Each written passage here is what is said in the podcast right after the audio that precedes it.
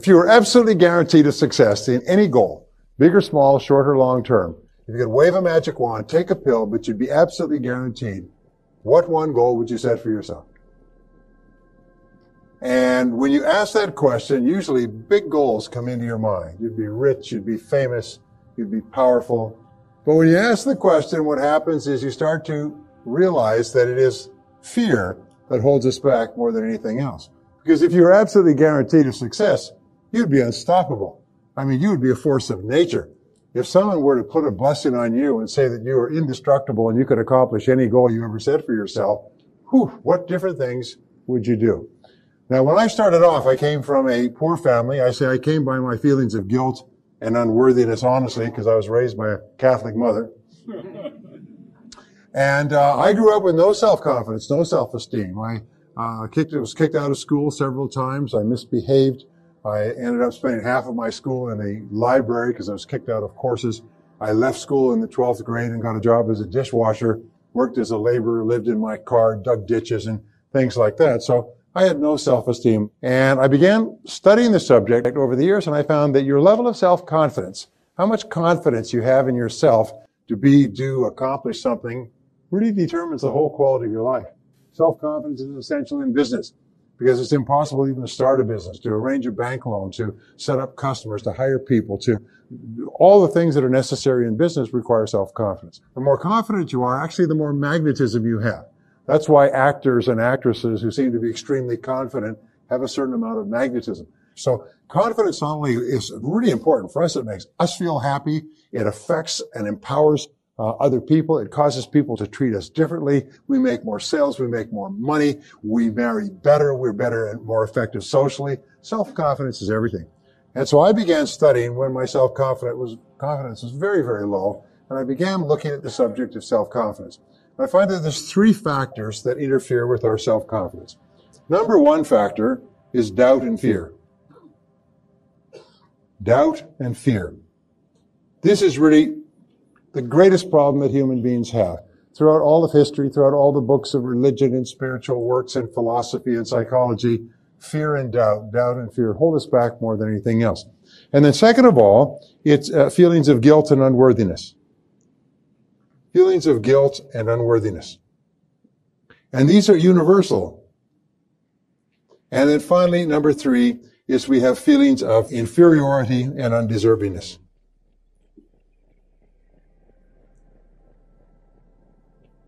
It's absolutely amazing. They've done, they've done lots of work with AIDS patients and they find that some people who have AIDS live for years and years and years and some die. And they found that the critical thing is the feeling of worthlessness is people come down with the disease and they feel that there's something wrong with them and they lose their heart. Uh, Viktor Frankl, when he was in the uh, Nazi death camps at Auschwitz, said as long as people believed in something, they stayed alive. As soon as they stopped believing, they just died.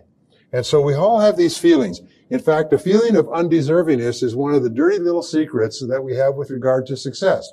As you've heard the old expression, fear of success. It's not, no such thing as fear of success. That's just a pop suggestion. It's feelings of undeservingness. We don't feel that we're worth it. And so people who unconsciously don't feel that they're worth very much, they will work very hard on the outside to achieve success, and then they'll sabotage themselves. So these are the big three. Is, and where do doubts and fears come from? Where do guilt and unworthiness come from? Imagine if you had no doubt at all, completely self-confident, no fears at all. Is if you felt fabulous about yourself and your ability to accomplish things. If you felt like you deserved all good things in the world, Think how much different you would be. And then you look at people who are really successful and happy, and that's the way they are. And um, as it happens, uh, nobody starts out that way. So I began studying this, and this is really what got me going. And I have now been teaching for 25 years, but I began with these very principles we're talking about today. So what we know is that um, emotion, all habits, including emotional habits, are learned. And this is an interesting concept I came uh, about studying the works of Ouspensky, who wrote The Turn of the Last Century. But emotional habits or ways of feeling, ways of responding emotionally are all learned. They are not fixed. They're almost like vagrant emotions. They have no home in the subconscious. If they were fixed, and certain phobias uh, and certain mental illness is fixed, if they were fixed, they're locked in. You can't get them out. But as it happens, 99.9% of our emotional responses, especially negative ones, are actually uh, unlearnable. You can actually defuse them. You can actually uh, uh, pull the wires that uh, keep them functioning and get rid of them. And so I began studying success. I got into sales and I spun my wheels and I finally began asking the question, why is it that some salespeople are more successful than others? What I learned, which turned my life around, which you've heard before, is the law of cause and effect. Now, the law of cause and effect says that for every effect in your life, for everything that's going on, there's a cause. That we live in a universe that is governed by law. This is often called the iron law of the universe, the iron law of human destiny, because it says that everything that is happening to you is happening for a reason. So the law of cause and effect says that if you can be clear about an effect that you desire, you can trace it back and by finding someone else who's gotten that effect, if you do the same things that they do over and over again, you'll get the same result. Well, the great practice or the great application of the law of cause and effect, which has been the foundation principle of human society, psychology, religion, philosophy, metaphysics, and so on, is that thoughts are causes. Thoughts are causes. And conditions are effects. And this is an extraordinary, extraordinary breakthrough. Because most people believe, falsely, that their situation in life is determined by factors outside of themselves. And I'll come back to this later because it's very important. Whereas the fact is that our thoughts, which are the only thing that we control, and which we do control, determine everything that happens to us in life. They determine the quality of our life, the quality of our relationships, the quality of our health, how long we live, how much money we earn, the home we live in, the friends and social relationships we have, our level of happiness and self-confidence. Thoughts are causes and conditions are effects. And over the last 5,000 years, a series of mental laws has been, have been discovered. In fact, back before the time of Christ, there were what were called mystery schools. And mystery schools were schools of people who would withdraw to the mountains and they would study for years. And over the course of the years, they would be taught these principles. Today, the great findings of the mystery schools are available to us as simple as gumdrops and newspapers. But 99.9% of people have not discovered them. So I want to give you some of the discoveries in the mystery schools, which uh, many people today are rediscovering and going, whoa, it's like a teenager discovering sex. I mean, wow. Um, never seen it before. So the second law discovered in the mystery schools was the law of belief. The law of belief has a great cultural heritage. It's the foundation of virtually all religions and all philosophies. And it basically says this, is whatever you believe with feeling becomes your, your reality. Whatever you believe with feeling becomes your reality. If you strongly believe it, your mind actually sorts out and creates almost a strainer effect and you see the world through what is called a screen of beliefs. You do not see the world as it is, as the writer Anais Nin once said, you see the world as you are. And you absolutely, you actually deliberately ignore things that are inconsistent with your beliefs. And you only see things that are consistent with your beliefs. So therefore, uh, the law of belief is very powerful. Now, here's the great tragedy is some people have beliefs, and we don't need to go into geopolitics, but some people have beliefs that are, first of all, not based on reality.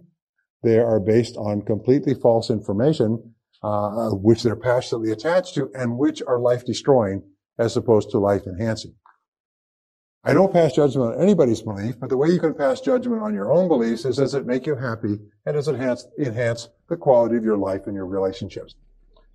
We'll give you an example. When uh, I had my first child many years ago, one of the uh, child psychology books about raising children said the role of the parent is to break the will of the child at an early age. And as it happened, that was a common teaching in the 20s, 30s, 40s, even into the 50s, is that children, if they're too willful, will not respond well to instructions from their parents, so the parent's job is to break the will of the child. Well, you can imagine we have a lot of grown people in our society who were raised by parents with that idea, and they're broken people. They're angry, they're drunk, they're alcoholic, they're overweight, they're frustrated, and so on and so forth, because at a very early age, like young colts, they were broken. So the law of belief says that we act based on our beliefs, even though we have self-limiting beliefs. Now here's a very inter- interesting point, is that no one's born with any beliefs. Every belief you have about yourself, your potential, the world, religion, politics, people, anything, every belief you had, you had to be taught meticulously with very careful instruction repeated over and over again. The worst of all beliefs are self-limiting beliefs. Now, self-limiting beliefs are beliefs where you believe yourself to be limited in some way. And so the starting point of using the law of belief on your behalf is first of all, you ask yourself, what beliefs would it be uh, useful or helpful to me to have? And imagine that you could go to the belief store and buy a belief like a piece of software and program it into your hard drive so it became part of your operating system. But you could only choose one belief. What would be a good belief to buy? That's that you could do all things that you think about and want to do. That's almost dead on, sir. You may go now. well, a friend of mine spent uh, 18 years studying the biographies of more than 500 men and women who had started with nothing and became successful. And he was looking for the common denominator of success, and he found it. He found that every single one of these people throughout their lives absolutely believed that they were going to be a big success. They absolutely believed they were going to be a big success when they grew up and no matter what happened to them in their adult lives, and they never lost sight of that. Like the three wise men following the star, they felt that everything that happened was part of the process. Every setback was a lesson. Every pain was something sent to teach them something that would be helpful, and they never stopped believing in themselves. So if you could buy one belief, the belief is this, is that you are destined to be a big success that you have incredible t- potential, that you're surrounded by incredible opportunities, and that you're going to be a huge success in life, and everything that's happened up to now is part of your preparation. So, challenge your self-limiting beliefs. Don't ever say, I can't do that, or I'm not good at that, or something else. No, wait and say, wait, what if that's totally false? What if deep down, what if you deep down inside you, you had the ability to be extraordinary at something that's important to you? Whether it's skiing or skydiving or mathematics or, or, or, or selling or earning money or, or running a business you probably have more ability than you could dream of. But don't sell yourself short. Now, in the Bible, it says, according to your faith, it is done unto you. That's one of the most important principles of the New Testament. In the Old Testament, it says, as a man thinketh in his heart, and the heart stands for the subconscious mind, which means a deep belief, so is he, or so is she. Now, William James says, beliefs create the actual fact. Is that if you have the belief, it actually becomes the fact because you always act in a manner consistent with the belief, and as a result, you get the results consistent with your actions and you can control your beliefs. Is it easy to change your beliefs, especially old negative? No, it's not easy. Is it possible? Absolutely. Is it easy to lose weight? No. Is it possible? Of course it is. Now, the number three law is called the law of expectation. Now, the law of expectation, there's an entire field uh, in economics called expectations theory. There's an entire field in uh, psychology called expectations theory. Your expectations largely determine the quality of your life in this sense, is that whatever you expect with confidence becomes your self-fulfilling prophecy. Whatever you expect with confidence becomes your own self-fulfilling prophecy. In other words, you are always telling your future by the way you talk about how you think things are going to turn out. You are like a fortune teller in your own life. And if you believe that things are going to turn out well, if you expect them to turn out well, then by God, they do. If you believe that you're going to be popular and that people are going to buy and that you have a great product and a great company and you're going to have a great life and you're going to be uh, accepted and re- well received by people, and then you act that way. So it's very, very important that you always expect the best. And this is the key. Expect the best. Expect the best. Expect the best of yourself. Expect the best of other people but especially expect, expect the best of people who look up to you. One of the discoveries at Harvard University is that there's two qualities of child raising that raise happy, healthy kids. Two qualities, by the way, that raise happy, healthy, powerful business teams as well and sales teams. Number one is a democratic environment. A democratic environment is where everybody is uh, welcome to express their opinions and people discuss and debate and get feedback and so on and so forth. And they make their decisions based on consensus. So everybody feels valuable and important and respected. That's number one. For kids, it's phenomenal. Ever since my kids have been little, I always ask for their opinion. What would you like to do? Where would you like to go? Now, as they grow up, we take turns. Where would you like to go for dinner? Where would you like to go? And so on. And the kids decide. And now, when they're adults, they feel that their opinion is valid. When they meet with other adults, they feel that their opinion is valid because they've been trained all their lives that their opinion is worth something. So number one is a democratic environment. Number two is a climate of positive expectations. Is the parents expect their kids to do well. Just like I tell my kids, you're going to be a very successful person when you grow up. You're going to do extremely well. You're going to be very popular. You're going to get good grades. When you expect the best of your children, children rise to your expectations. They may argue with you. They may reject. They may, they may discount your, your positive statements because you're a parent, but it affects them at an unconscious level. I remember reading a wonderful line from a journalist. He said, my father was not very talkative, he said. He was a good man, but he didn't talk very much. But I do remember him saying one thing which affected my whole life. He said, son, I expect you to do something worthwhile with your life when you grow up. He said, I still remember that because whenever it came up, he'd say, son, whatever you do, I expect you to do something worthwhile with your life when you grow up. He said, that rang in my mind all my life. He said, I've striven all my life to do something worthwhile with my life just because of the positive expectations. So it's really important. Telling people that you expect the best of them. If you're married, telling your spouse that you believe in them and that you expect the best and you believe they'll be successful. And if they're not successful, then they'll learn something. They'll be successful next time. repeating that over and over again is the greatest blessing that a person can have. Okay. So expect the best. Expect the best of you. Other people expect the best of yourself too. Okay. Now the, the fourth law, the fourth law is the law of attraction. Now the law of attraction is getting, you know, a lot of traction today, a lot of buzz. The law of attraction has been around. It was discovered, first written about 3,000 years before Christ. The law of attraction is a very interesting law that combines with the other laws, but it says that each person is a living magnet.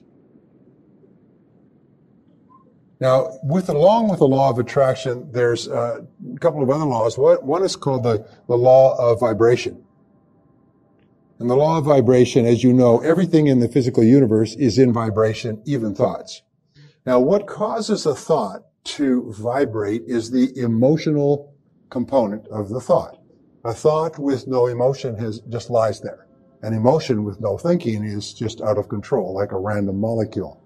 But a thought which is impelled by an emotion, sets up a force field of energy that attracts into your life people, ideas, and resources necessary to achieve the thought. And the more powerful the emotion, the faster it comes into action. Now the interesting thing is all these laws are neutral. If you believe negative things, then that's what you will see, that's what you'll perceive, that's what you'll experience. If you expect negative things to happen, that's what will happen as well. So don't talk about things you don't want because your mind is so powerful. It's this powerful engine that is sending out vibrations and attracting into your life people and circumstances in harmony with the things you're saying and the thoughts that you're thinking. If you're thinking negative thoughts, you're attracting those things into your life tell, you know, car crashes and, and burglaries and broken dishes and, and ripped hose and, you know, all kinds of things happen if you think negatively. So we say that you are a living magnet. And there's a second law. It's called the law of sympathetic resonance. Now let me give you an example of the law of sympathetic resonance, which affects your life. If you had two, two, two pianos in a large room and you went over and you hit the note of C sharp on this piano, bang, and you walked across the room to the other piano, this, the string of C sharp would be vibrating in perfect harmony with the string vibrating on the piano that you struck. Are you with me so far? Why? It's called sympathetic resonance. Now, where is sympathetic resonance especially relevant? Is when we meet the right person for ourselves. Khalil Gibran says that there will be a moment of recognition at the moment of meeting instantaneous. You walked into a place and you saw the person and your eyes met across a crowded room. It was instantaneous. Well, it's the same thing. The law of attraction is a very interesting law, but it says that whatever thoughts you're thinking, positive or negative, are sending out this force field of energy that's attracting into your life people and circumstances in harmony with it. Now, thought energy is a very fine energy. You know, if you were talking about throwing uh, bullets or basketballs, you couldn't get them through the wall. But thought energy travels at 186,000 miles a second, like the speed of light, and it can literally go across the world instantaneously and through all substances. I'll give an example of the law of attraction that you've experienced many times. You're talking to your friend about somebody else and the phone rings and it's them. You ever had that happen? And you say, we were just talking about you. And the other person says, well, I just had this impulse to phone you. This happens throughout your life. If it happened once or twice, you could say, well, that's an interesting coincidence. But if it happens repeatedly throughout your life, then you know that there's a law at work. So how do you use the law of sympathetic resonance, the law of uh, attraction? It's very simple. You keep your mind on what you want. And you think about what you want in very positive terms. You think about things that make you happy. You think about people that you love and you think about success experiences. Interesting difference between winners and losers. Can you guess? Prior to every sales call or experience, both of them visualize and recall a memory. But winners recall their previous success experience and how happy they were about that. And non-winners recall their previous unhappy experience and how bad they felt and how de- down, how, how depressed they felt and how unsuccessful and so on. So winners think of their past success experience and they set up a force field of energy that largely creates that experience. Sometimes when you walk into a room, if you are really up, people will turn their head. I mean, they'll, the vibrations will hit them. They'll turn their head. They'll notice that you've come into the room. So this is very much determined by the thoughts that you're thinking. We'll talk about this as we go along. So the law of attraction says you're, you're constantly attracting into your life people, circumstances, ideas, resources in harmony, in harmony with your dominant thoughts, but it is a neutral law. Nature is neutral in this sense. If you think negative thoughts and worried thoughts and anxious thoughts and angry thoughts, that's what you attract into your life. And so, so it's really important that you be aware of that. Okay, the next law is called the law. I've written these down here. There's actually 32. Oh, it's one of my favorite. It's called the law of correspondence. I love this one. It's kind of a summary law in many ways, and it has an equation, and the equation is this. This is my favorite equation. Remember this for the rest of your life. The law of correspondence, which is talked about in the New Testament, the Old Testament, and many of the old books, simply says, as within, so without. As within, so without. What it says is that your entire world around you is a mirror that reflects back to you your dominant thoughts. We say wherever you look, there you are. It's almost like you live in a 360 degree mirror. And wherever you look, you see yourself reflected back.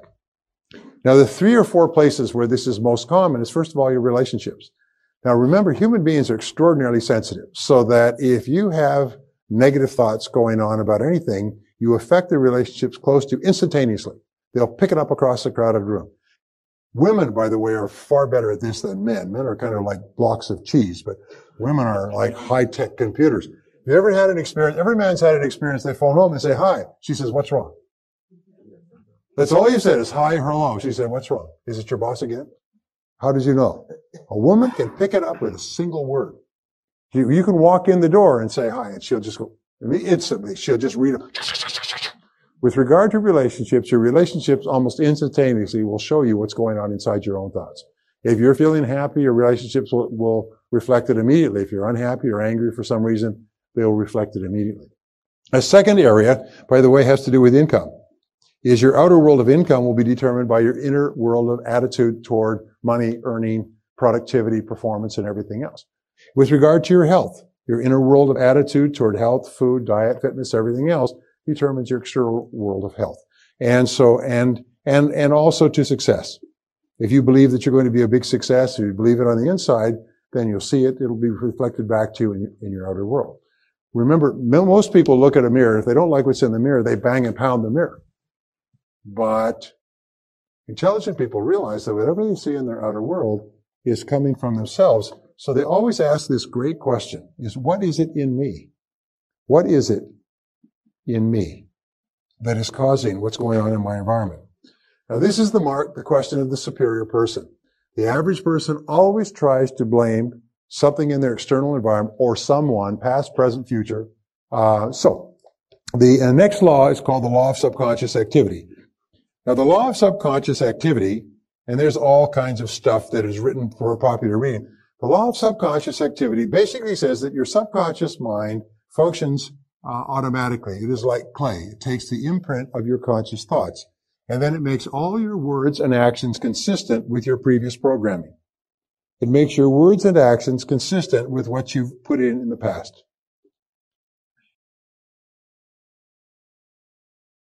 So it does not think, it does not create. All it does is keeps everything going. Your subconscious mind is also the seat of the autonomic nervous system, which which which uh, uh, handles and regulates the uh, exact balance of hundreds of chemicals in every single one of the hundreds of billions of cells of your body on a moment by moment basis.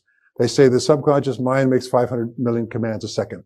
I mean, that's how fast it does. It basically keeps a chemical balance of every single cell in your body at a perfect level people who say, you know, human beings just emerged out of the primordial muck as a result of a couple of chemical uh, mixes and a couple of lightning strikes really need a checkup from the neck up. Because when you look at the incredible complexity of the human system, it's literally beyond belief.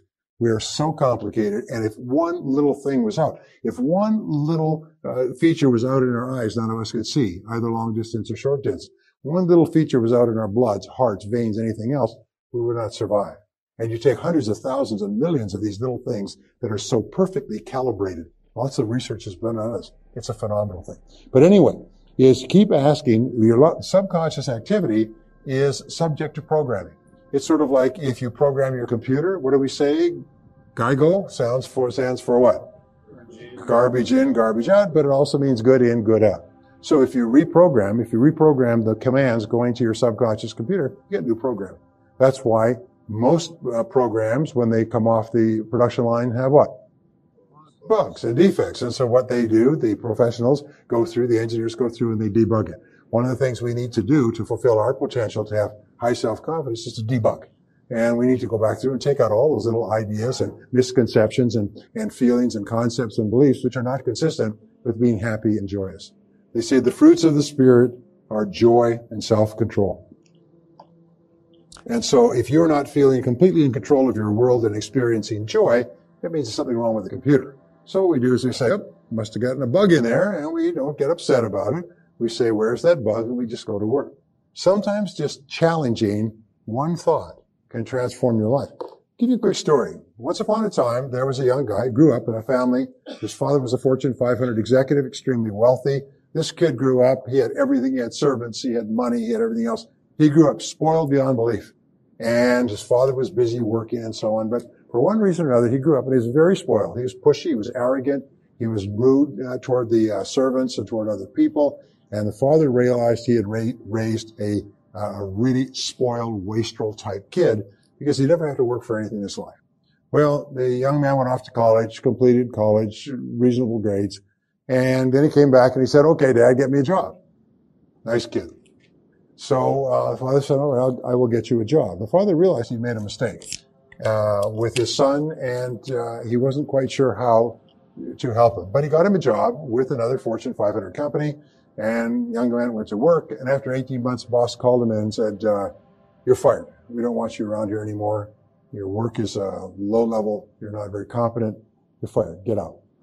Well, the young man was shattered. It's his first job. His friends have got jobs. Friends working in large companies comes home. He's been fired. His father said, well, you know, I'll see if I can get you another job. So a couple of months goes by. His father gets another job. He goes and he works for 18 months at this job. This time he works really hard because he's determined not to be fired. After 18 months, boss calls him and says, you're fired. Get out of here. Get out, out, out, out. We don't want you around here. You're worthless. You're no good. Kid goes home and this time he's, now he's in mid twenties. He's really upset and angry. His father says, well, let me see what I can do. I'll call around. And this time he gets him another job. 18 months later, he's fired for incompetence. Does this four times. And then the son discovers when he's about 28, 29. By this time, he's working hard. He's working long hours. He's working himself silly so he could do a great job, so he could really work out. And he's doing a great job. He's gotten better and better, more disciplined, more focused and everything else, but fired four times in a row for major companies. And then he finally finds out somebody lets him slip and he said, well, why am I being fired? He said, well, that was the deal. he said, what do you mean deal? He said, well, the deal was, I told your father I would, uh, put you on for 18 months. And he, he agreed as long as I would fire you at the end of 18 months. He Said, Quite honestly, you've done a fantastic job here. One of the best people we've ever seen, but that was the deal. this young man went home and he was so, he's now he's in his late 30s. He is so mad. He gets into a fighting, con- shouting contest with his father. He swears at him. He says, I, that's it. He said, I will never talk to you. I will never have anything to do with the rest of my life. He walks out, leaves, gets his own job this time with a Fortune 500 company, becomes a crack executive, moves up to a senior position. He's well paid, well respected. At the age of 38, he's still mad. He's talking to his spouse or something else and what his father and what his father did all the way in his 20s. And his spouse, his wife said, honey, did you ever think that maybe your father loved you so much? He was willing to put you through all of that, knowing you'd end up hating him. But he did that to make you the kind of man that you become today. And it was just like a whack in the face. And suddenly the son realized, in all honesty, he was a jerk when he came out of school. And that now he was a successful, highly respected person. And it would never have happened in the absence of those experiences. So he went to his father. He's now 38 years old. Father's about 60 something. Went to his father and confronted him and said, is this true? And he said, yes. He said, I hated to do it. He said, but I realized I made a mistake in raising you and I had to compensate for it. I had to make you the kind of person that you could be. And it would only happen with adversity. And so I was willing to lose you in order to save you. And they embraced and they became the best of friends for the rest of their lives. True story, by the way. True story. So my point there was what he did is from being angry to the age of 38, he changed his perspective and realized that what had happened was a good thing. What was happened was done out of love and not out of, uh, of, of unkindness. My friend Wayne Dyer has this little one-liner. He said, it's never too late to have a happy childhood. It's never too late to have a happy childhood.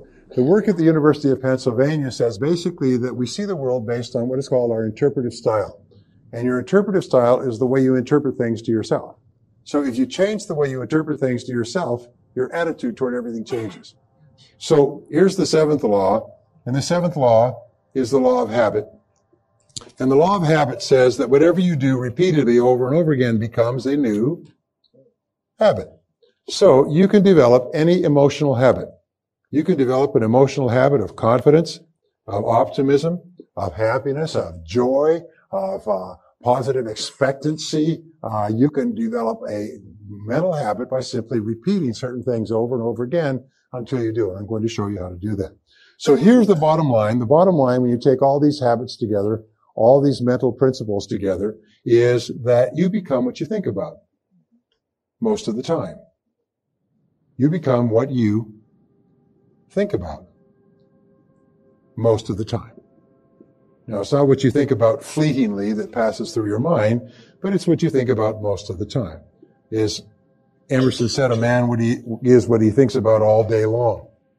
So the question is, what do you think about most of the time. And the rule is if you change your thinking, you change your life. If you change your thinking, you change your life. And there is no other way.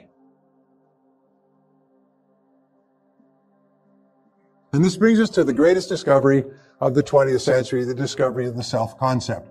I call this the master program. And each person has a self-concept. And this self-concept is a combination of all your thoughts, feelings, beliefs, doubts, hopes, fears, and experiences throughout your entire life that come together to make you the kind of person you are today. Now, we know that the only thing that is unique about you is your mind. Everything else the human being has in common with a horse or a monkey. The only thing that you have that makes you distinct and unique is your mind.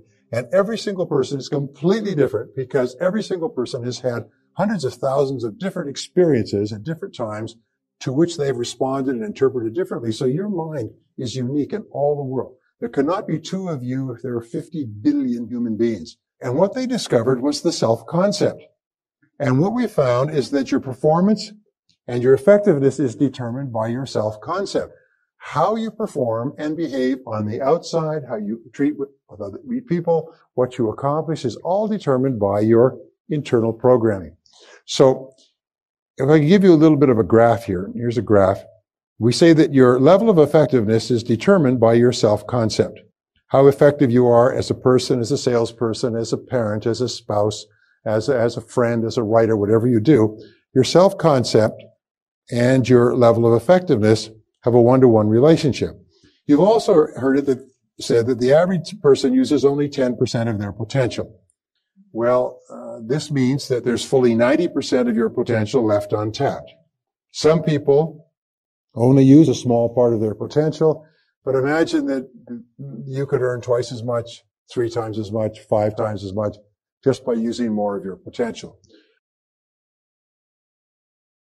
Well, according to the Stanford Brain Institute, that did some studies on this, actually uh, cadaver studies, the average person really only uses about 2% of their potential. They're saving up the rest for some good purpose that we don't know yet. But the average person functions on 2%. 2% gets you the entire quality of your life that you have today. That means, by the way, average is 2%, some are less than that. Some use less than that. And what we do is we use it to get up in the morning, brush our teeth, go to work, go home, watch television, but we don't use it for very much. Let's, but let's just pretend and say we use 10% of our potential. That means that your self-concept is limited to only 10% as well. We also know that each person has a series of mini self-concepts. Now you have a self-concept for every part of your life or work that you consider to be important. For example, you have a self-concept for uh, every sport that you play. You have a self-concept for how well you sell. You have a self-concept for how you dress and for how much you weigh. You have a self-concept for uh, your creative ability and your memory, your ability to tell stories, your sense of humor. You have a self-concept for your appearance. You have a self-concept for um, uh, any uh, kind of musical instrument or anything else you do. You have a self-concept for how much money you earn. What they have found is that every person has a self-concept which is like a thermostat. And this self-concept with regard to money, you never go more than 10% above or below your self-concept level of income. If you earn 10% or more above your self-concept level of income, you immediately go into what I call throwaway behaviors. You do everything possible to get rid of the money. You give it away, you spend it, you go out for dinner, you buy champagne, you order drinks for everybody at the bar. That's why if ever you win a prize or something, the very first thing you think of, let's go on a vacation, buy a motorhome, get some jewelry. And 68% of people who win the lottery are broke again within three years. They have more money than they've ever had in their life, but it takes them so far out of their self-concept that they go just like a, a rocket that goes off course and starts to spin and they go crazy. So if they, but if you earn 10% or more below your self-concept level of income, you engage in what are called scrambling behaviors and you scramble to get your income back up. But once you're into that 10% range, plus or minus, you relax. And this becomes your comfort zone. This becomes your comfort zone. And the great enemy of human success is the comfort zone. In this comfort zone, you're comfortable. Now, you may not be happy with the amount that you're earning, but you just become comfortable with that amount. The only way that you can increase your income is to change your self-concept in relationship to income. And what we know is that your overall self-concept is determined by your self-concept in all the areas of your life that you consider important. We also know this, is that your self-concept is made up of three parts. Again, this is basic behavioral psychology. Number one, it's made up of your self-ideal. Now your self-ideal, like three wedges of a pie, consists of your values. It consists of your ideals. It consists of your goals. It consists of your hopes. It consists of your dreams. It consists of all those things that are inside you. And what we know is that there's a direct relationship between how clear you are about your goals and ideals and your self-ideal. What do we know about top people? Top people are clear about what they believe in and they don't compromise their values.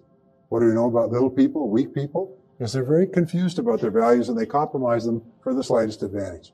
So my point is that, that people with a very clear self-ideal are much stronger and more powerful people than people who are unclear about their ideals. Uh, the second part of your self-concept is called your self-image. And you know, there's hundreds of books on self-image psychology, but basically what they say is your self-image is the way you see about yourself and the way you think about yourself. Your self-image is called your inner mirror. Whenever you go to do anything, you check this mirror like a stage performer checking the mirror before they go on the stage before you go in to see somebody in a sales call, you just kind of check your inner mirror to see how do I perform in sales calls. And your performance on the outside is largely determined by your self-image. One to one. Remember that ratio. The third part of your self-concept is your self-esteem. Now your self-esteem is the most important part of all. This is the emotional part of your personality. This is what I call the nuclear reactor core. This is the, the energy source. This is the power in the human personality. Your le- level of self-esteem determines your level of vitality, energy, personality, sense of humor, creativity, personal strength, influence, persuasiveness, and so on. So your self-esteem is, is critical, and your self-esteem is, is, de- is defined as how much you like yourself. How much you like yourself is the measure of your self-esteem. How much you like yourself. Here's an interesting point is whenever you, your self-esteem, your self-image, your personal performance is consistent with your self-ideal, the person that you would most like to be, your self-esteem goes up. Whenever you do anything that is consistent with the best person you could be, you feel happy. You feel proud. You have greater self-respect. You have more energy. Whenever you do something that's not like you, you blow up, you get mad, uh, you swear, you do something that, you know, that's not consistent with the best person you could be, your self-esteem takes a hit. But when you start to act in a way consistent with the best that you know, your self-esteem goes up. Well, here's the most important part going down here is we say that the most powerful words you'll ever learn are the words, I like myself. I like myself. I like myself. Whenever you say the words, I like myself, your overall self-concept goes up. Your self-image improves and your self-ideal clarifies. And as your self-image, as your self-concept goes up, your performance and your behavior in every part of your life goes up as well. They say the flip side of self-esteem, like a coin, is called self-efficacy in psychology. And self-efficacy is how confident you are. So whenever you do something well, your self-esteem goes up and you like yourself more. And the more you like yourself, the better you do. And the better you do, the more you like yourself. And the more you like yourself, the better you do. And you get onto an upward spiral. So what we found is the most powerful words that you can use prior to any event of importance are the words, I like myself. Say it. Say, I like myself. I like myself. Now say it like you may say, I like myself. I like myself. Now you notice the first time you say it, and I went through this many, many years ago. First time you say it, you may feel a little uncomfortable. Some of you didn't say it with too much enthusiasm. You know, you said it because everybody else was saying it, but you felt a little bit guilty, like undeserving. Like that's, you know, like a little bit, it's not quite right. Well, that's perfectly normal. It's perfectly normal. What it means is somebody's programmed some kind of defect into your computer, a piece of negative information that's inconsistent with liking yourself. And what happens, it's called cognitive dissonance in psychology. The new message hits the old garbage and goes, bang, like a bang, and it creates a stress. And the stress is felt like a feeling of discomfort. Are you with me so far? So whenever you say, say the words, I'm the best. I'm the best. I like myself. When you say these words, the first time you say them, you may feel a little uncomfortable because they may feel to be, you know, not consistent with reality.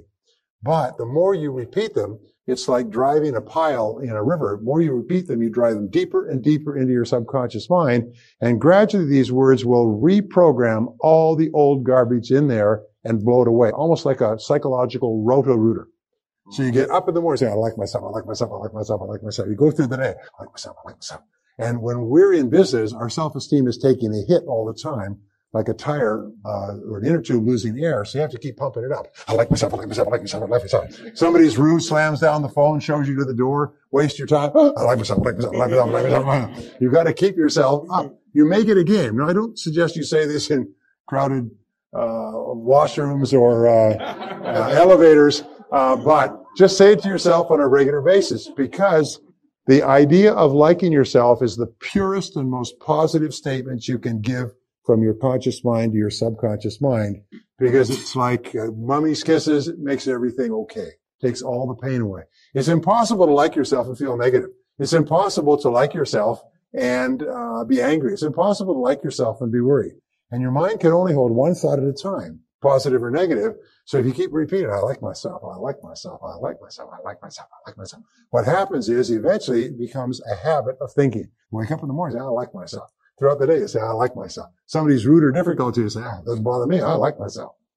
And you act like it. Now, initially, it'll be like getting fit. Your muscles will be stiff. Your emotional muscles will be stiff. But after a while, it starts to become automatic. And whenever you have any kind of negative event, you can immediately zap it by saying, oh, wait a minute, I like myself. Now, here's the most wonderful thing. The more you like yourself, the more you like other people. And the more you like other people, the more they like you right back. And what do you think is the foundation of self-confidence? How much you like yourself, self-esteem. The more you like yourself, the higher your level of self-confidence. The more you like yourself, the less you feel fear, fear, failure and rejection. The less you're worried about negative events and negative experiences. You fall on your face, you pick yourself up. Yeah, people fall down. People make mistakes.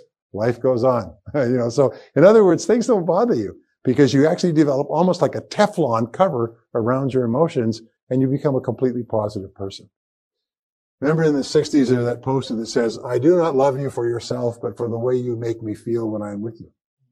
Do you know the most powerful thing you can do in your relationships with other people is to make them like themselves? Is to say things and do things with them, not manipulatively, but positively, that cause them to like themselves. Compliment them on the way they look. Thank them for being punctual. Praise them for their accomplishments. Say little things, nice things that make me feel happy. Say thank you. Causes people to like themselves. If you go through the world, sort of like a hummingbird going from flower to flower, making people feel important, making people like themselves, you'd be one of the most popular people there is. Everybody would be happy to see you. Everybody brighten up when they know you're coming. We all agree with this. We should all have high self-esteem. Well, what is the problem? Well, the problem is negative emotions. And the greatest single challenge we have are negative emotions and negative habit patterns. Positive habit patterns are joy, love, spontaneous humor, happiness, compassion, and so on. But negative emotions are the greatest enemy of all. We can only improve our lives to the degree to which we free ourselves from our negative emotions. And the good news is that no child is born with any negative emotions. All negative emotions are learned from infancy onward. And that's a good thing because if it was not true, then we could not get rid of them.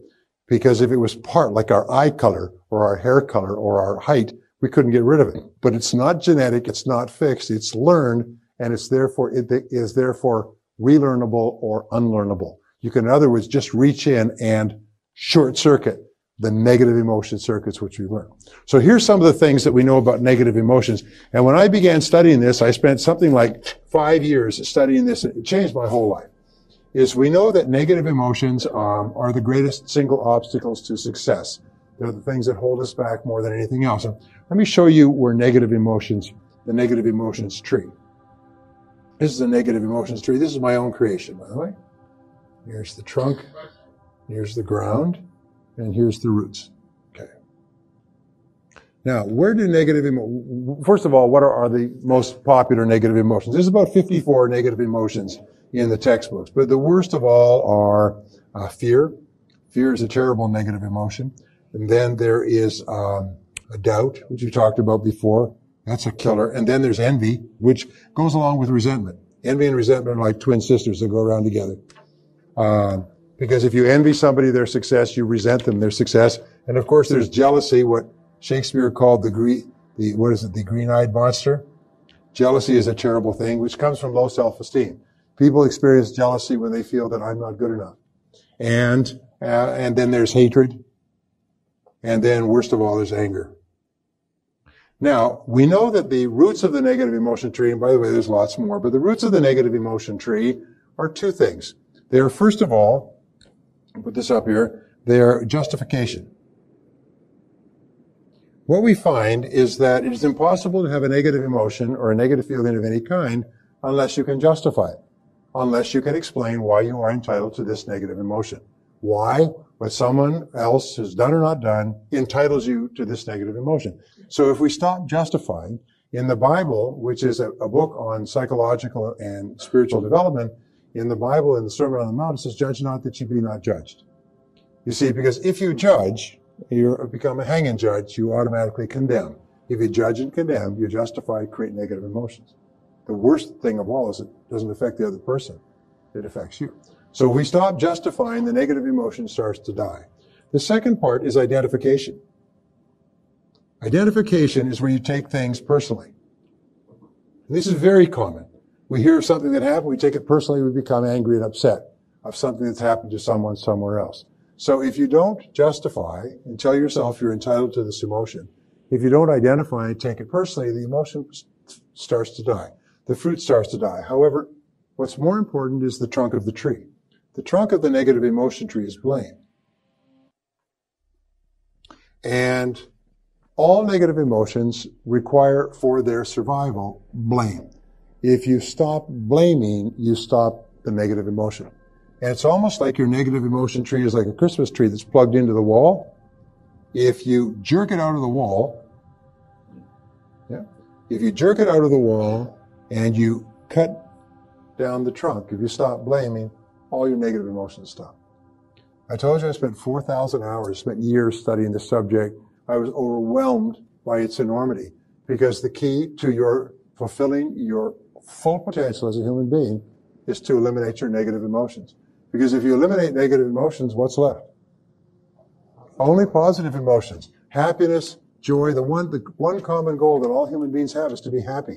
To be happy and joyous and loving and, and feel wonderful about themselves and their relationships. And the only thing that impairs that is negative emotions. And these negative emotions we'll talk about in a second are learned. So the key is to stop blaming. And the way that you stop blaming is with a very simple three word neutralizer or zapper. And it is the words, I am responsible. I am responsible. So say it. Say, I am responsible. I am responsible. So from now on, whenever you think of anything that makes you mad, just say, wait a minute, I'm responsible. I'm responsible. I'm responsible. You see, your mind can only hold one thought at a time, positive or negative. It cannot hold the thought of responsibility and the thought of anger at the same time. Now, people are going to give me every conceivable response to this position because nobody wants to give up their negative emotions. Doggone it, you've paid for those negative emotions. You spent years keeping them alive and fertilizing them and justifying them and talking them over with other people and putting water on them and thinking about them and so on. People love their negative emotions. To get them away, you almost need a crowbar to get people to give up their negative emotions. In fact, what we have found is that if you have just one negative emotion that you will not part with, that alone can sabotage your whole life. So the starting point of your achieving the greatness that is possible for you is to get rid of the negative emotions. So we talk about I am responsible. Your ability to respond in an effective way is the critical measure of how much you become as a human being. In other words, if you can respond effectively to crises, problems, upsets, which may be, which may not be legally your fault, if you can respond positively, effectively, it means that you've come a long way. It means you've become one of the best developed human beings on our planet. Because average human beings fall apart, get angry, blow up, go into chaos, throw fits, have tears, threaten to sue, and pour drink down their throat and everything else when they have a reversal. But not top people. Top people say, hmm, stay calm here. What's happened? Let's look at it. What do we do now? What's our next, our next action and so on. So by saying I am responsible, whenever you feel something angry, you neutralize the negative emotion. If you keep repeating the words, I am responsible over and over again, pretty soon they become an automatic mantra. Something happens, you start to become angry, you instantly say, wait a minute, I'm responsible. So, we know that no child is born with any negative emotions. Children come into the world and they have an incredible need for love. Love is the most powerful need that children have. They, the children, child needs love like roses need rain. They come in completely pure. They have no negative emotions at all, except for two. They have only two fears, fears of falling and fears of loud noises. All other negative emotions must be taught to the child from childhood. When a child comes into the world, they have two wonderful characteristics. First of all, they're completely uninhibited. They laugh, they puke, they uh, pee, they uh, poop, they, uh, they cry, they do whatever they want. In other words, they're completely uninhibited. They have no inhibitions at all. As far as the child's concerned, the child can do anything. I can do anything. These are the words of the early child. The second characteristic a child comes into the world with is they're completely spontaneous. They do exactly what they want. They say what they want. They cry. They gurgle. They they pee. They squeal. They play. They do whatever they do whatever they want. They they say I don't have to do anything. You notice that with children? I don't have to. And so these are the two characteristics. Very early in life, because of mistakes that parents make in upbringing, especially uh, destructive criticism and conditional love or withdrawn love, children begin to develop the two major clusters of negative habit patterns from which all others come. Almost emotional cancers, if you like. The first is they develop the inhibited negative habit pattern or inhibitive negative habit pattern. The inhibitive negative habit pattern is characterized by the words, I can't. When the child is young, the child wants to touch and taste and smell and feel and get anything and touch things and grab knives and crawl run and run out in traffic. And parents often say, don't, get away from this, stop that, put that down. How many times have I told you? And they punish the child and they punish the child at an early age when the child is incapable of comprehending why the parent is getting so upset.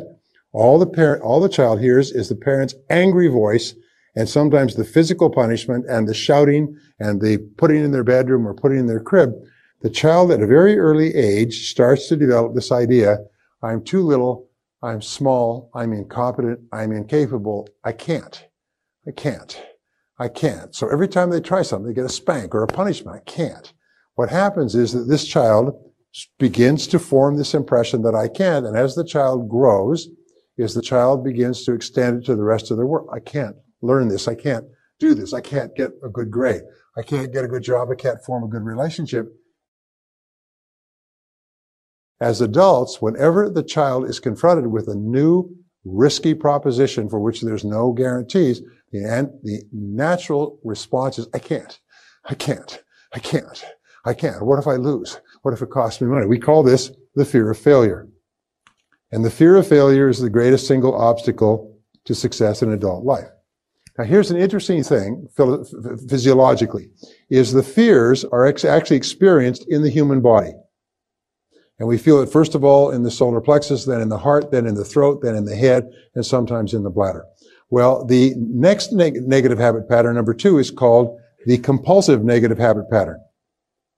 And the compulsive negative habit pattern, which is the second constellation, is characterized by the words, I have to. And it's associated with what we call the fear of rejection. The fear of rejection, the fear of criticism, the fear of, uh, of disapproval, which is terribly important to us as members of a, uh, of a society. And the compulsive negative habit pattern is trained into children when they are told uh, at an early age, if you don't, you're going to get this. If you don't do this, then this. And what it's associated with is what is called conditional love. Now, since children need love more than anything else, the threat of taking away the love and approval is terrifying to the child. Terrifies the child. It actually traumatizes the child to have their love taken away. Children need love the way that we need oxygen or that the patient needs blood. If you pull away the love or give it back and pull it away like this, the child goes into a constant state of turmoil emotionally. As adults, they are hypersensitive to the reactions of others. They can't make any decisions for fear that others will disapprove of it. They are extremely worried about what others may say. They're concerned about the Joneses and everything else. They are so concerned about what others may do that they don't have a a mind of their own. Does anybody know what I'm talking about? And this always goes back to childhood and to conditional love, where the love was given and taken away, or maybe never given at all. And what it does, it traumatizes the child. Now, the worst of all, which is what affects most adults, is I have to, but I can't. I can't, but I have to. I have to, but I can't. And they're torn back and forth.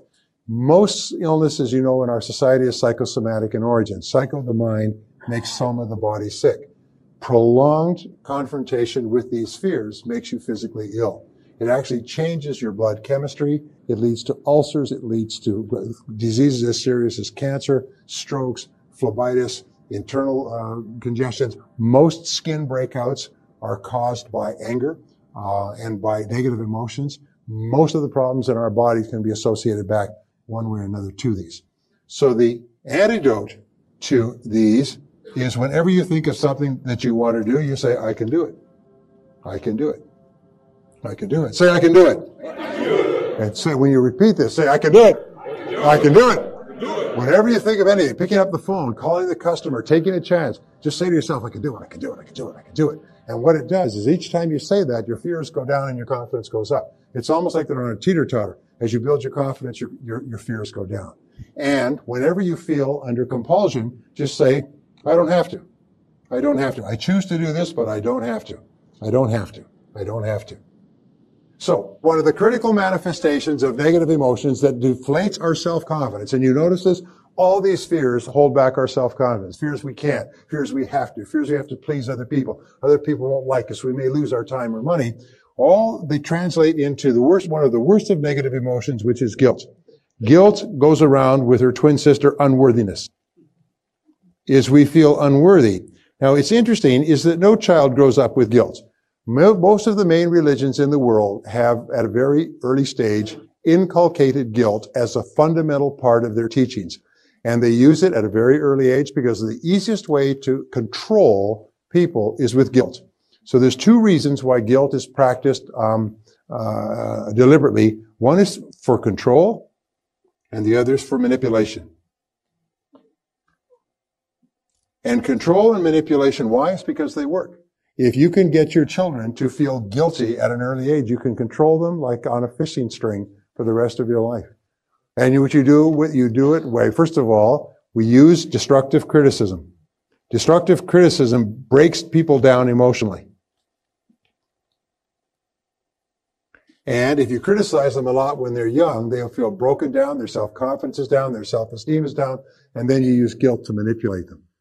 And the way that you deal with guilt is when anybody ever tries to use guilt on you, you say, excuse me, are you trying to make me feel guilty? And you smile. And they'll say, oh, no, no, because nobody will admit it. They saw it the first two times. You say, that's great, because it doesn't work on me. Guilt doesn't work on me. Oh, oh, good. And then they'll try it again, mother. Um, and you say, excuse me, are you trying to make me feel guilty again? No. And finally, she'll say, yes, I am. You say, well, it's not going to work. It worked in the past. It doesn't work now. Is always say when a person says anything, are you trying to make me feel guilty? That immediately stops the game. The game only works if it's underground. As soon as you bring it up and put it on the table, the game stops. And you don't allow people to make you feel guilty because guilt is totally destructive. It destroys your soul. It undermines your self-confidence. So the way that we get rid of guilt, and we'll talk about this in a couple of seconds, the final principle I have to teach you with, have to teach you is the most important principle in self-confidence, the most important principle in personal development, and it's based around another law, and it's the law of forgiveness. The law of forgiveness. Now, the law of forgiveness says that you are a healthy person to the degree to which you can freely forgive and forget offenses against you. To the degree to which you cannot, you move down the human uh, uh, totem pole and you become a less and less person. A person who can forgive nothing is a person who's totally destroyed psychologically and emotionally. So how do you deal with forgiveness? Number one, forgive your parents. You do, you do not become an adult until you have forgiven your parents 100% for every mistake they ever made. Remember, it's never too late to have a happy childhood, so just go back and forgive your parents. If they're no longer with you, forgive them and let them go. So the second thing, forgive any relationship that you ever had that didn't work out. Now this is hard because it's so personal and it's so painful. But if you can forgive your parents, it's a real good warm up. Most people are still mad at their parents in their 50s. If you then forgive every previous relationship, you accept that you were at least partially responsible for getting into the relationship. You were definitely responsible for staying in the relationship. You just say, I am responsible. I am responsible. I am responsible. I bless them and let them go and just let it go. Because in letting them go, you set yourself free. By not letting them go, you're keeping yourself in prison, in an emotional prison. The third thing that you can do is forgive everybody else. Forgive everyone else in your life that has ever hurt you in any way. Every past childhood slight, every sibling, every person in your family, every person you ever worked for, every lousy boss or person who cheated you, lied to you, robbed you, and everything else, and so on. Just let it go.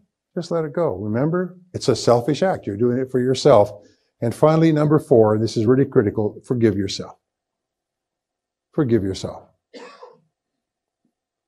Now, I have it on good authority. I've done some research on you before you came here. And I find that every single person here has done some wicked, senseless, brainless, foolish, cruel, idiotic, stupid things in their life. Is that true? Say yes. yes. Okay. Let it go. And please understand this. The person who did those things no longer lives, no longer exists. The person you were in the past is a different person than you are today. The person you are today wouldn't do those things because you now have wisdom, you have hindsight, you have intelligence, you understand consequences. So the person you are today is a different person from the person you were back then. So don't keep beating yourself up because that, that other person, another person, did something that today you disapprove of. All right? Just let yourself go. Let yourself off the hook. And when you let it all go, it all, it's almost like a huge burden off your back. You just forgive everybody and you forgive everything. And on a go forward basis, you just forgive everybody. You don't care, have any negativities at all. No negativity toward anybody. You're just a positive person. And if you do that, if you accept responsibility, like yourself, and forgive everyone else, you become a truly superior person. Most amazing darn thing. Now, learned helplessness is one of the greatest enemies of success in our lifetime.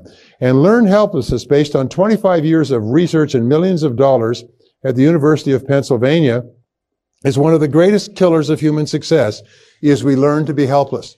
Uh, they have done a whole series of experiments, but one, they took a dog and uh, they put a piece of glass in the middle of a cage, and on one side they put the dog, the other side a delicious piece of meat. And the dog would throw itself at the glass and hurt its nose, and throw itself at the glass and hurt its nose. Throw itself three or four times at the glass and hurt its nose. Then they take the dog away, and the next day they put them back with the dog and the meat. They did this for three or four days. And by the third or fourth day, the dog would just sit there passively and not throw itself at the glass because it didn't want to hurt his nose. Then the next day, they just removed the glass and put the dog in the cage next to the meat. And the dog, with the stomach growling and rumbling, would lay there right next to the meat and never reach for it. The dog had been trained to be helpless. The dog believed that it could not get to the meat, so even though there was nothing in the way, the dog just sat there. Uh, they took a, did a study with whole. They did 25 years of this. They took a bunch of university students and they put them into a room. They said you can leave this room whenever you like. Um, it's up to you, and that's the only instructions that you have. So they went into the room, and the room had several doors, and uh, they closed the doors, and the students went around and checked the doors. The doors were all locked from the outside. As soon as they finished checking, they went and sat down, and then they began to play music. Loud music, terrible music, broken glass, trash can music, outrageous music, and uh, they began to increase the temperature in the room. They, they, they let a foul odor into the room. And so you had this music and this odor and this heat and everything else. And the students just all sat there. Even though the doors had been unlocked as soon as they tried them, the doors were unlocked. They could have left at any time. They had learned to be helpless with one experience. They say humans can learn to be helpless with a single experience. They can try something and instantly conclude, I can't do that. Uh, I'm not capable of it. I can't play a sport, can't cook a dish, can't uh, type a type, can't work a telephone. They instantly conclude that they can't do it. And for the rest of their lives, they're helpless. Now, here's an interesting point. Remember, it's not what a man knows what hurts him, it's what he knows what ain't true. And have you ever had an experience where you felt you couldn't do something and then somebody showed you how to do it properly and you found you could do it quite easily? And suddenly your whole belief system changed. Up to that time, you'd always believed you couldn't do it. From that point forward, you believed that you could for the rest of your life. We talked earlier about self-limiting beliefs. One of the self-limiting beliefs is that we are not capable of doing something. We feel learned helplessness. So it's very important that you ask this question, is it true that I can't do it? And the fact is that if hundreds of thousands of millions of other people could ski or skydive or sell or invest in real estate or build businesses, you can do it as well. Don't ever sell yourself short and conclude that you're helpless. Now, the other problem that people have uh, has to do with Sammy the rat. And Sammy the rat they took Sammy the rat and they put him into a cage. And uh, out, on the outside of this cage, there were four tunnels. And they waited till Sammy was hungry. And then they put some cheese, a little bit of cheese, at the mouth of the fourth tunnel. Right? Well, when they put Sammy, his little Sammy, into the into the cage, here he is. Put him into the cage. Sammy's hungry steps around, says cheese around here somewhere. He explores around, explores around, explores around, and finds the cheese. Aha, eats the cheese and is happy. Take him out of the cage, keep him for 24 hours. He's hungry again. Put him back in the cage and the cheese is there. And Sammy explores, but not as much, and eventually gets to the cheese. The next day, put Sammy in the cage. Sammy goes straight to the cheese and eats it and is happy. Then the uh, researchers take the cheese and they move it a little bit further back in the in the, in the tunnel. Well, Sammy's put into the cage the fourth day. He goes running up to the tunnel. There's no cheese. He looks up at the researcher. says, where's my cheese? Eh, don't. Hmm. So he sniffs around. Sammy goes to the second tunnel and the third tunnel, or the, and the first tunnel, whatever. And then finally he comes back and he begins to explore. He smells uh, an odor of cheese and he works his way back and he finds the cheese, comes out and he's happy again. So then the next day they move it further back and eventually all the way to the back of the tunnel. Now, Sammy comes into the cage, beep beep, goes straight across, goes into the tunnel, all the way to the back, gets the cheese, comes out and is happy. Then they take the cheese and they move it and they put it in the back of the second tunnel. Sammy comes into the cage the following day, goes straight to the tunnel, all the way back, comes all the way back, and Sammy is not a happy camper. Where the you know what is my cheese? They say, we don't know. And Sammy turns around, goes back into the cage, comes in the tunnel, comes back out again. Hmm.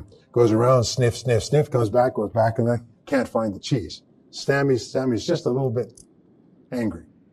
So finally, Sammy begins to do some exploring. And he explores and he goes into this cage and eventually all the way back and eventually all the way back. And he finds the cheese at the back of the second tunnel. And he eats the cheese. Now, here is the moral of the story. Is that Sammy is a rat. A rat has a brain the size of a pea or even smaller. Sammy the rat with a brain the size of a pea will eventually figure out that there is no cheese at the back of the fourth tunnel and will begin exploring until he finds it at the back of the second tunnel. But a human being will keep on going down the fourth tunnel forever. Now, this is an example of the comfort zone. This is an example of the comfort zone.